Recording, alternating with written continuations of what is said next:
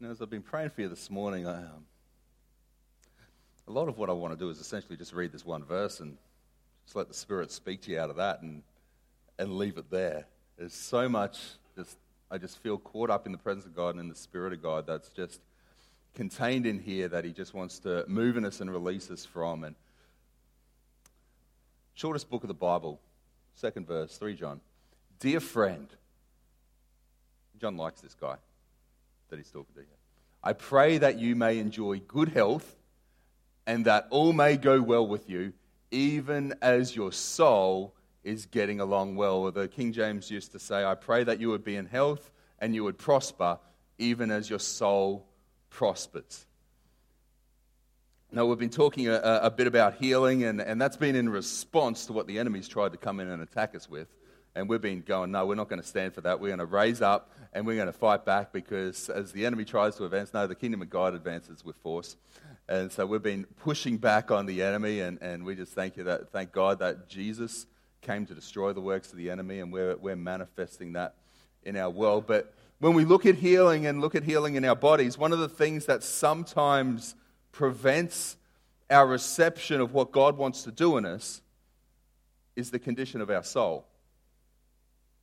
Sometimes one of the things that prevents us receiving what God wants to do in our external world and our physical world happens to be what's actually going on inside us. John's teaching Gaius here that there is a direct correlation between how our soul prospers and what's going on inside in relation to what we can receive outside. And I just really feel today that God wants to do a bit of a soul cleanse on us.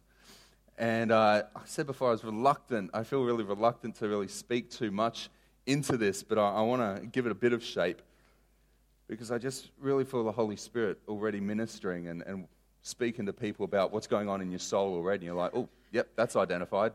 Yeah, that, that's. Welcome back, Jim and Marg. Welcome home, guys. It's so neat to have family members coming back home. And I haven't even seen, I've got to give Margie a hug. I haven't seen her for like five months. So we need cuddle times. You're welcome. I, saw him the other day, so oh, sounds good. No, you won't. I'll be away. Oh. Yeah, that's okay. Sorry. Thank you for indulging me um, for a moment there. But you know, Isaac gives us a good place in the Bible for what this. He plays this out and what this looks like. So we know the story of Isaac. Abraham, he's the child of the blessing, he's the child of promise. So God has promised Abraham this child. We know the story raises up. They get to 100, have a child at 100. I sometimes can't keep up with my children. I'm 35. Just that's just crazy. So Abraham and Sarah have Isaac at 100, and, and, and we know the story gets, he grows up as a young man and um, gets taken up the hill, and they do God provides the sacrifice there. And then when he's 40, God provides into his life. They take him out and he, he gets married to Rebecca at 40. And then during that time, he finds that they can't have children. And I love Isaac's response there. He prays. And then 20 years later, 20 years of believing and praying, and, and God opens Rebecca's womb, and she has two nations that contend inside her Esau and Jacob and they come out already having a bit of fisticuffs as they come out, and Jacob holding on to Esau's ankle, and, and so they weren't good mates in the womb, and they grow up not as good friends in this whole situation. So Isaac's 60 now, and he has these two children, and he's excited, but growing up with them, going at each other, and then when they get to the age of 40, so Esau and Jacob are now 40, Esau marries two girls. And it was after this time, so Isaac's 100, and it's after this time that Isaac feels it's time to then pass on his family line and pass on all, he, he gives away his inheritance to them and calls them to his bedside. And we, we know that um, through that passage, Jacob takes the firstborn's inheritance instead of Esau. And, and at the beginning of Genesis 27, we have the beginning of that process when Isaac was old. And so he's over 100 by this time, and his eyes were so weak that he could no longer see. He was blind. He called for Esau, his eldest son, and said to him, My son, here I am. When Isaac was old, his eyes were dull. they were blind. You know, we have chapter markers. When we read this story, we often start here at, chapter, at the beginning of chapter 27. But that wasn't there in the original Hebrew. So let's go back a verse and actually read the connection. What happens in 2634? When Esau was 40 years old, he married Judith, daughter of Beeri, the Hittite, and also Basmath, the daughter of Elon, the Hittite. And they were a source of grief to Isaac and Rebekah. When Isaac was old, his eyes were weak. You know, Moses, when he was 120, the Bible says in Deuteronomy 34, he was 120 and his eyes had not grown dim. He was full of sight and full of vision. You know, they've actually now found that there is a relationship between our eyesight and grief. So, in medical research, it now finds if we maintain grief for extended periods, blindness can result. There was a man, I was reading just one story of this. There was a man, um, he had perfect 2020 vision. Then all of a sudden, one day, he got up and it was just, things were going blurry. He couldn't see properly. He was straining, just pain in his eyes. Went to the optometrist and they started to get the script, and, and so they started to make the script for his glasses, and it was quite a strong script that he had to get, and he just was so confused, couldn't understand what was going on. He was just getting tired from all things. Ended up having a phone call with his mother, and his mum said, Well, you're probably a bit sad at the moment. His friend, one of his best friends, had been um, diagnosed terminal illness and was in hospital and was on, on his last legs. And he, he got off the phone and thought about it, and he gave himself to the emotions for a period. And he just sat there and, and wept that day and just really wept in grieving for the loss of his friend. Woke up the next morning. Wow, I can see. And his eyes had been restored. I pray that you would be in health even as your soul prospers. See, things going on inside us can affect what's going on on the outside and going around us. You know, I just, it's not often you get to read a whole book of the Bible in church. And so I just want to do that this morning. I, I just think it's a really neat thing just to be able to read a whole book of the Bible. This book is only 210 words long in the Greek. So it's, it's, it's pretty simple for us to do. But there's some things inside us that, that John's actually talking to Gaius here about what this means and means in his world. And, and Holy Spirit, I just pray that you would enlighten us and bring revelation through these words as, as we look at them. And that you would point to things inside us that you want to redeem this morning, Father. Things that are, just going to leap off the page, just, just redeem in us. So John writes, To the elder, my dear friend Gaius, whom I love in the truth Dear friend, I pray that you may enjoy good health and that all may go well with you, even as your soul is getting along well. It gave me great joy when some believers came and testified about your faithfulness to the truth, telling how you continue to walk in it. I have no greater joy than to hear that my children are walking in the truth. Dear friend, you are faithful in what you are doing for the brothers and sisters, even though they're strangers to you. They have told the church about your love. Please send them on their way in a manner that honors God. It was for the sake of the name that they went out, receiving no help from the pagans. And we ought to therefore show hospitality to such people so that they may work together for the truth. I wrote to the church, but oh, Diotrephes, who loves to be first, will not welcome us.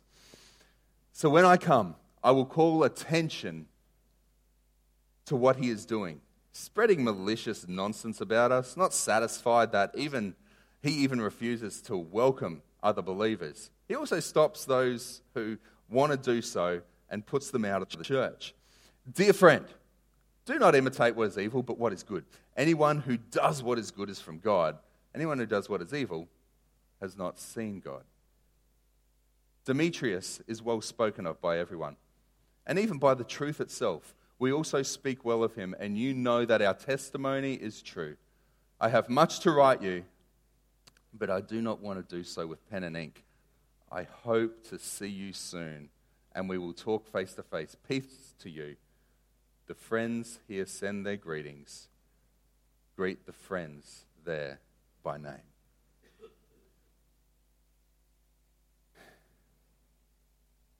Pray that you may enjoy good health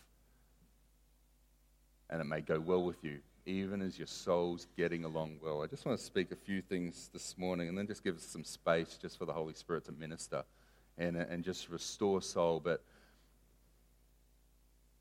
I want to speak a couple of things through, through what John writes to Gaius about what a prosperous soul looks like.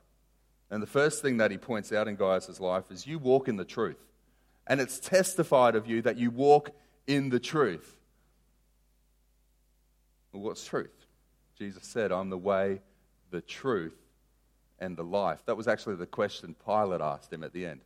What is truth? What is truth? You know, that, that word truth means to declare what is. To declare what is. What is real. To say it as it is.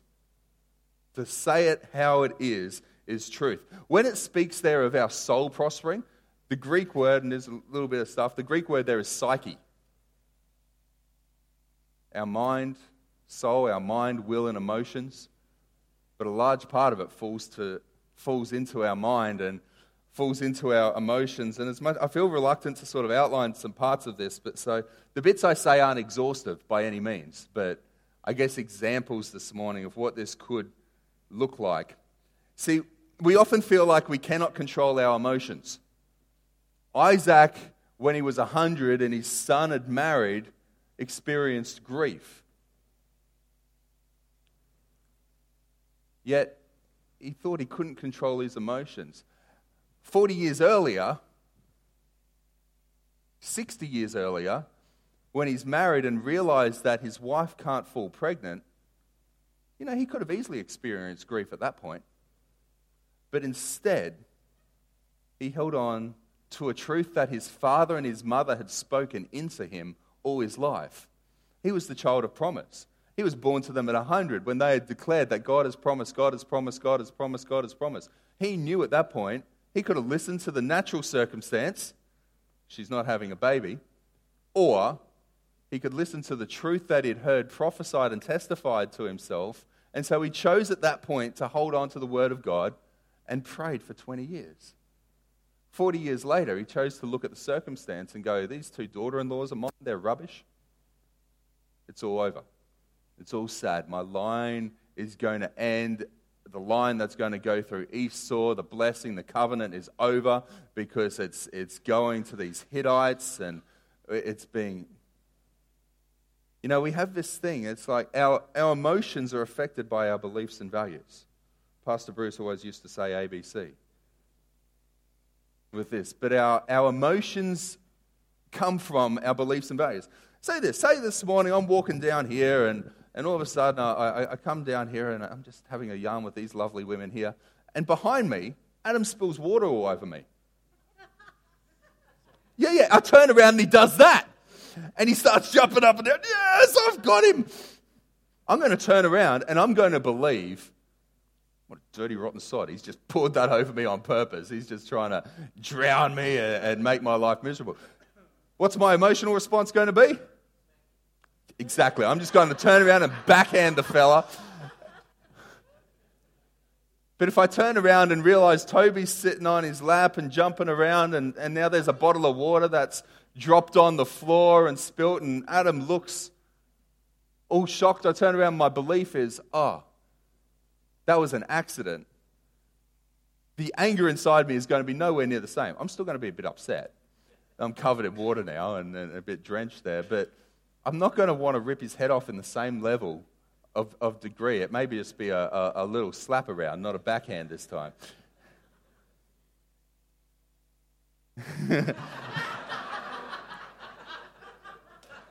Just stand there. He's bigger than me. you know, we, we have control over our emotions by our beliefs. We've got control of what we believe. Are we going to believe what we see in our natural circumstances? Or are we going to dig into the Word of God and dig into His promises and hold firm in the faith? And we've been talking about faith. hold firm to what God says about our situation, what God says about our circumstances. Jesus said, The truth will set you free.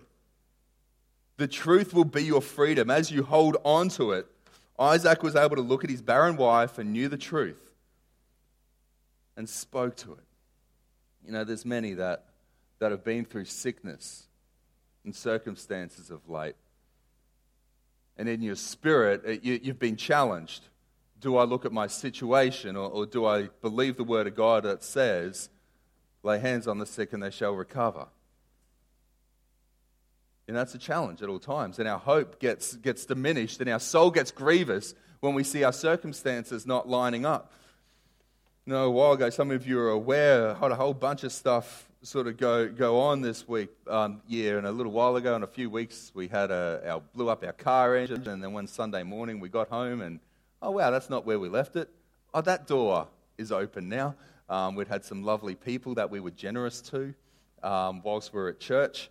And uh, whole, whole story through, everything got recovered because silly thieves that steal an iPad and plug it in, and then I can find where it is on my phone. And um, just really thankful to the Queensland Police Service. Five hours it took them to recover our items. And um, so, good one to the Queensland Police there on that. But those sort of things could make our soul grieve and, and could have made my soul really upset. I remember coming in and Lisa setting up for worship at night, and she looks at me, How are you going? I'm like, Well, haven't got my rest this afternoon that I would have liked. Oh, why not? Oh, we got robbed this morning. He looks at me and goes, And you're smiling? Yes. I'm like, Yeah. Because this isn't my condition. My identity is not in what's going on around me. My, my circumstances don't affect how I am how I am is in direct proportion to who He is. My identity is as His Son, what we believe. And, so there's some today that through circumstances you're grieving. There's anxiety, there's fear that's going on, and, and, there's just a need to dig into the Word today. There's some here today that during your sleep you, you've been troubled. Dreams at night have been troubling you, and I just believe God wants to relate, release you from that as you take your thoughts captive each evening to the cross. There's some today that you've, um, you haven't been following the prompting of the Spirit and you're walking with guilt within that, going, I really should have done that with, for God. And He just wants to, he just wants to release that today. Some with, with loved ones that aren't walking with God and you just hold, you hold that burden. Where the truth says that it's my desire that all men would be saved. Now, I just want to just read some verses out that, that are the truth in this. God, the Spirit of God gave us, does not make us timid. He has not given us a spirit of fear, but He gives us power, love, and self discipline, or as the old translation said, a sound mind. Don't be anxious about anything, but in every situation, by prayer and petition with thanksgiving, present your requests to God. You know, sometimes I think we've forgotten what the word tarry means sometimes. When we have anxious moments, Yonggi Cho um, set up with his church, Prayer Mountain. He used to say to them this You got a little problem? Little pray. You got a big problem? Big pray. I was talking with one of the Korean pastors this week, and he, he just felt to do things different in his world and felt God moving him from his ministry to something else. And so he went to prayer, and for 18 months prayed for six hours a day.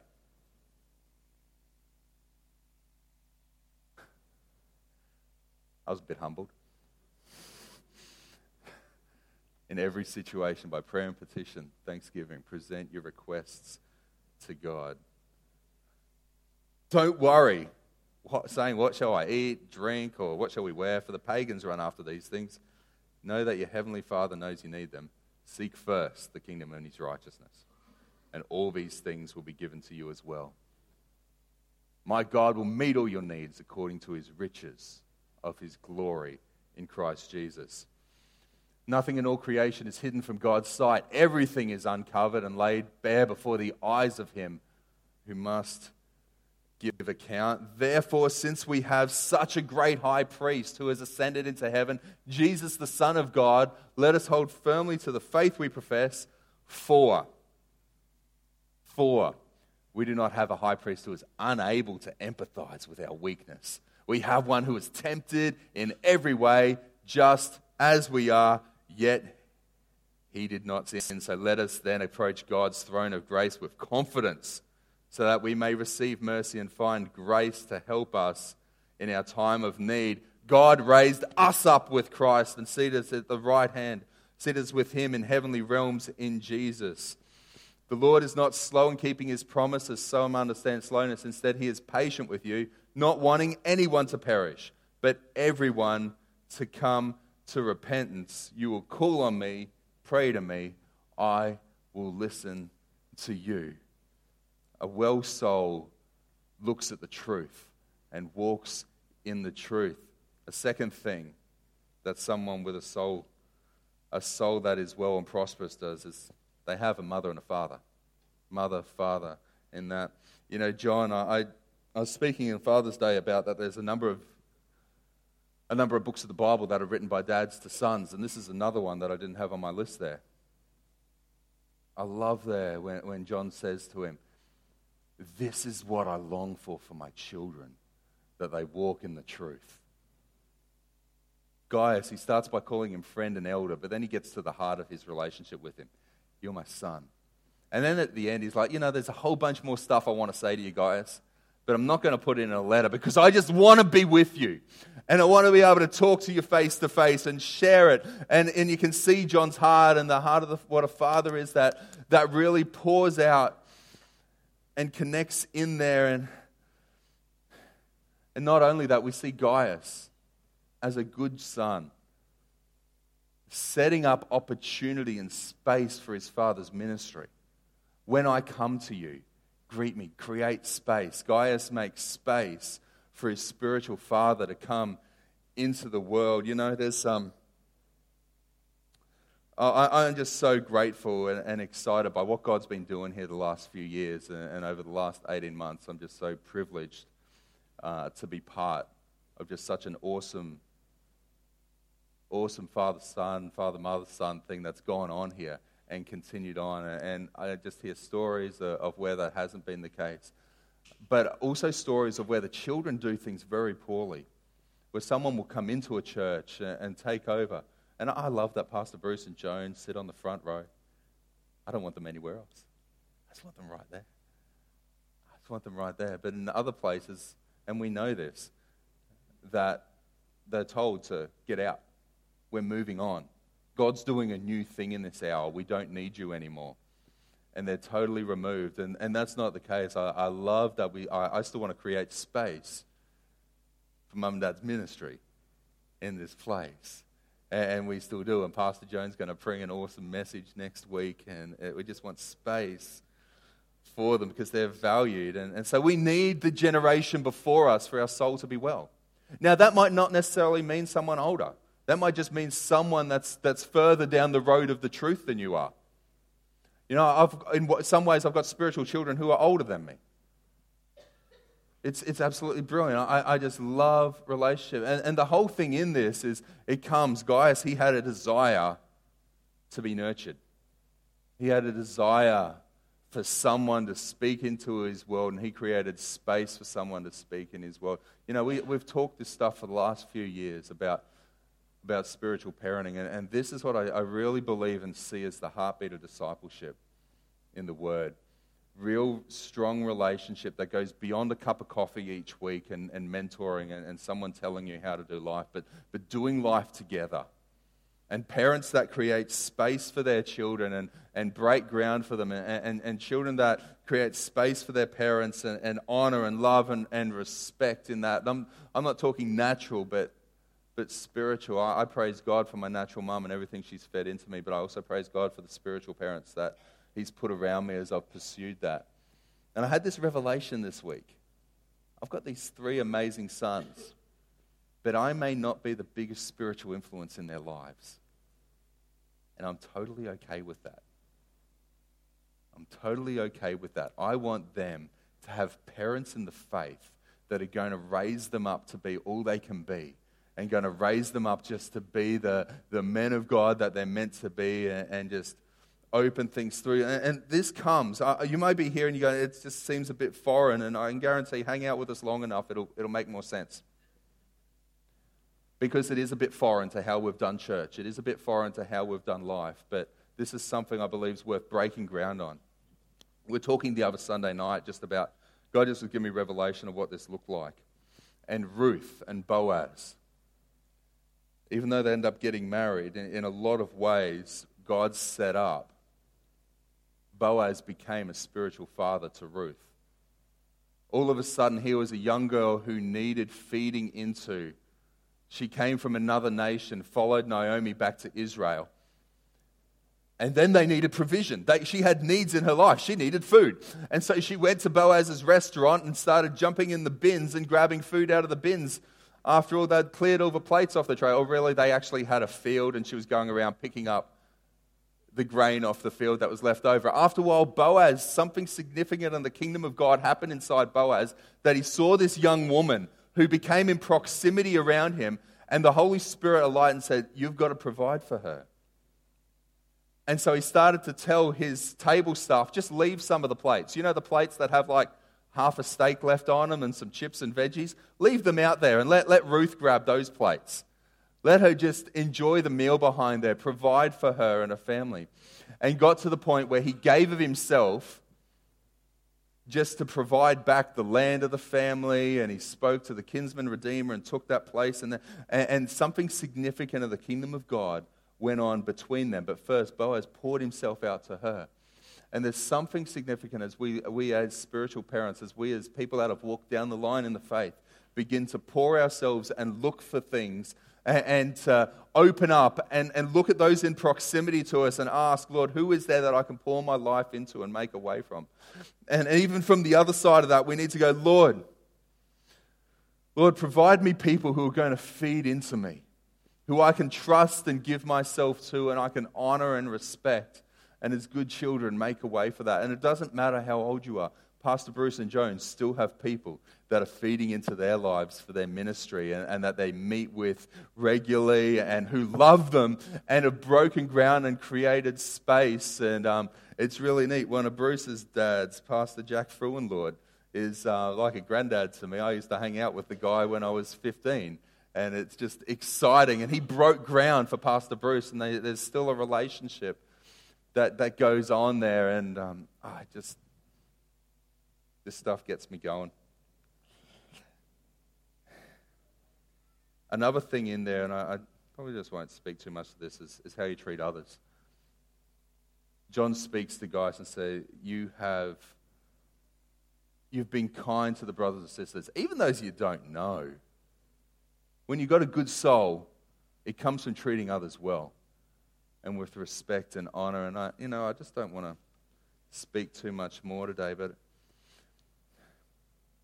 I just want to just play a song. And as we do that, I, I just Michael's going to come and sing with me, and it's ask you just to just to shut your eyes and just allow the the Spirit of God just to minister through that. And then at the end of that, what we're going to do is if God's ministering to you some way in your soul, there's something that's going on inside that you're like, I just need to release from this, we'll just stand where we are and we'll pray and, and just seek God through that. But all week I haven't been able to get this song out, and I just continue to just get smacked by the Holy Spirit whenever I come near it. And so, Caleb, if you can follow along with the words, I know you don't know it, but we'll work it out as we go.